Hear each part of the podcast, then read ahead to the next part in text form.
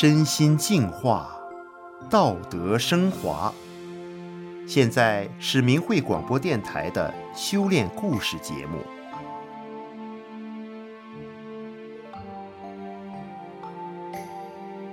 听众朋友们，今天故事的主角是一名吉林的大学教师，为人正直的他却被非法关进看守所三次，非法判刑四年。在看守所里，他经历了三次特殊的巧遇。在监狱里，他改变了监狱要完成的任务以及凶狠的队长。让我们来听听他的奇遇。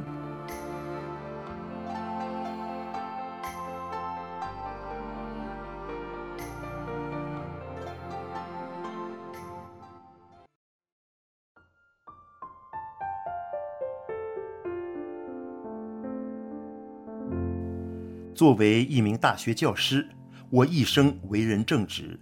我从未想过自己有一天竟然会被关进牢房。一九九九年，我去北京为法轮功上访，却也因此被以非法方式关进长春的某个看守所里。那是我平生第一次进看守所。一走进看守所，一股阴森森的凉气向我袭来，狱警带我往里走，沿路我经过了几十个冰冷的监舍，想起以前听说过，被关进看守所里的人会遭到先进来的人毒打，想到这，我心里不免有些害怕。走着走着，狱警停在了一个监舍前，让我进去。一进监舍，感到好多眼睛都在盯着我，气氛很压抑，很紧张。这时，突然有个声音问道：“你叫什么名字？”我告诉了对方我的名字。对方又问道：“你老家在哪里？”我说是某县某镇。接着，那个人突然说：“那你还得管我叫二舅呢。”我看站在我面前的是一个陌生男子，就说：“我不认识你，怎么管你叫二舅呢？”他说：“你妈妈有个姑姑，三十多年前从老家搬到长春的，你知道吗？”我说：“知道，我妈妈经常说起她。”他说：“我就是他的儿子，排行老二，所以你得管我叫二舅。”你妈妈以前去我家时说起过你，所以我知道你，也说过你们都练法轮功。我母亲确实有这个亲戚，母亲和他们之间还有联系，但对眼前这个二舅，我只是知道他的姓名。三十多年来，我们从没有见过面，没想到在这个特殊的时期，这个特殊的地方，我们竟然碰面了。他是因为打架搞黑社会被关进来的，他还是这个监舍的牢头。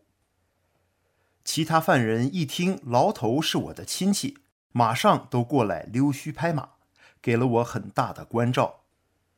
我这个从未见过面的亲戚，竟然是在这个地方和我偶遇了。这是我第一次被非法关进看守所的巧遇。时隔一年。我因为再次进京伸张练法轮功的合法权利，又被非法关进了同一个看守所，只是换了一个监舍。我想这一次恐怕不会像上一次那么幸运，遇到亲戚当牢头了。当我被推进牢房时，里面的一个人高喊：“某某，你又进来了。”我一看，原来是去年和我关在同一个监舍的犯人。现在他转到这里来当了牢头，他是一个很有正义感的人。他曾说：“我一看中共这么打压法轮功，就知道法轮功肯定是好的。”不然不会有这么多的人学。以后我也学练法轮功。后来，这位老大还真开始学练动作了，并且他对非法关押在这里的法轮功弟子都非常照顾。这一次，我依然没有吃到什么大的苦头。第三次进看守所，是我在外省发放法轮功真相光盘，被关进外地看守所。没过几天，里面的一个狱警问我说：“你认识阿荣吗？他给你存了一千块钱。”阿荣是我在这个地区唯一的朋友，我很奇怪，就问狱警：“你怎么认识我的朋友？”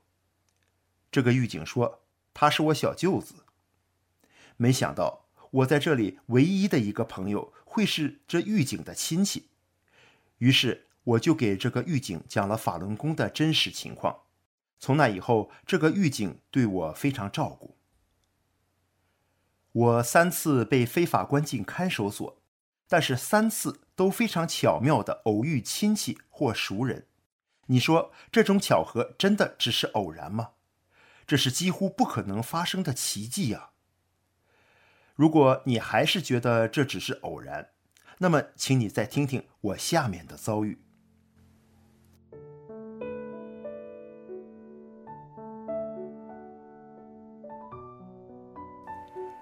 曾经我所在的监室里有一个因贩毒被抓进来的人，他得了一种病，肚子非常大，胀得鼓鼓的，随时都会有生命危险。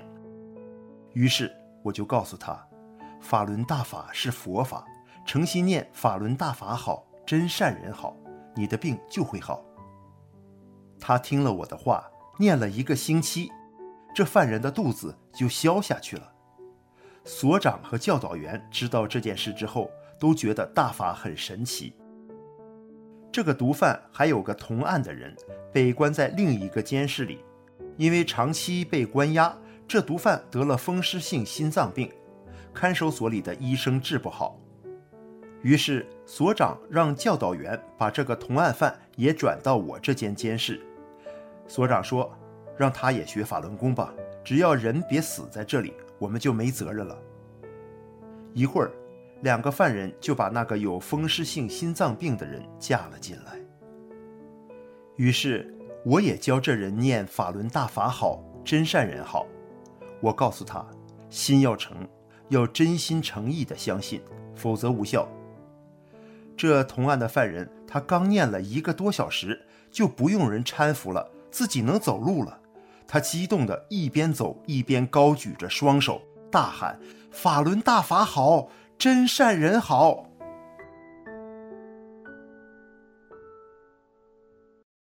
看守所的所长、教导员目睹了这个过程。教导员感慨地说：“原来法轮功真的这么好啊！电视里那些全是骗人的。等我退休以后也练法轮功，因为这些事。”狱警和犯人们都看到了法轮大法的神奇，很多人都打抱不平，说练法轮功的人这么好，却被非法关押，真是太不公平了。从此以后，我被允许随意走动，我经常在院子里给大家讲许多关于法轮功的事。后来我被关进监狱里，有一次，上面要求监狱搞诽谤法轮大法的展览。我去找队长，告诉他，不要跟着中共诽谤法轮功，会遭报应的。队长说：“没办法，是上面给的任务，我只能这样去做。”我想起妻子以前寄给我的一份资料，于是我赶紧用毛笔在一张大白纸上写了：“中共中央办公厅、国务院办公厅、公安部。”公通自二零零零年三十九号文件明确公布的十四个邪教如下，其中根本没有法轮功，法轮功是佛法修炼，请监狱领导与该文件保持一致，停止污蔑诽谤法轮功。第二天，我把这个三十九号文件及我的声明贴在了监狱的宣传栏上，队里所有的在押人员都看明白了。这个瞎折腾的展览因此也进行不下去了，只好灰溜溜地撤下了。展览撤下来的第二天，队长就没来上班了。一个多月后，队长才来。队长到监狱后，把我叫到他的办公室。他说：“我病得快要死了，在医院里，我第一个想到的就是你呀。医生说我阴气太重。”队长非常纳闷，他问我：“我身体这么壮，什么是阴气太重啊？”我说：“你谤佛谤法，罪业太重，招来了邪灵。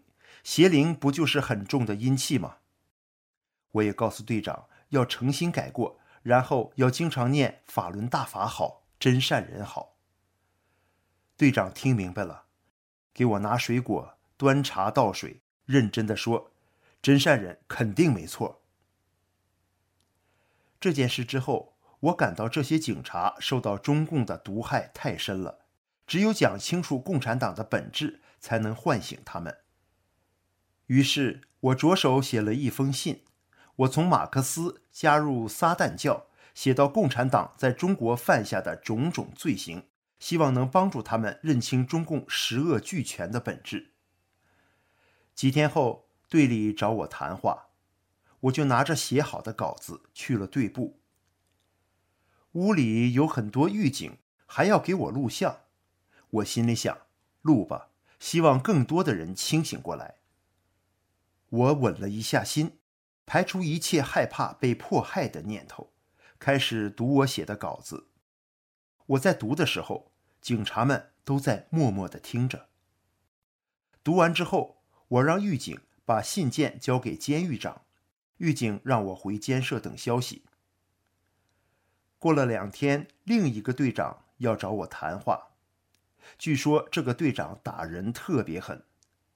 我不知道他找我会发生什么事。到了这个队长的办公室门口，我听到这个队长在电话里说：“太嚣张了，把他扣起来。”我心里一惊，但是。我很快镇定下来。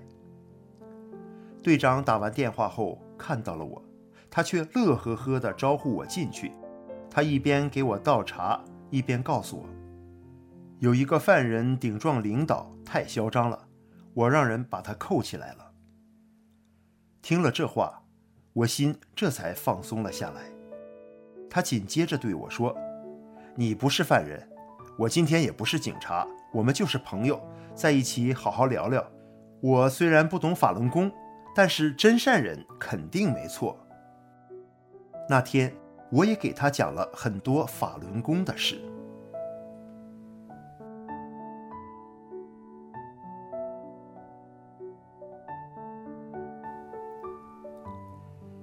听众朋友，听完故事之后，您觉得这位大学教师他在看守所的三次巧合是一种偶然，还是一种奇迹呢？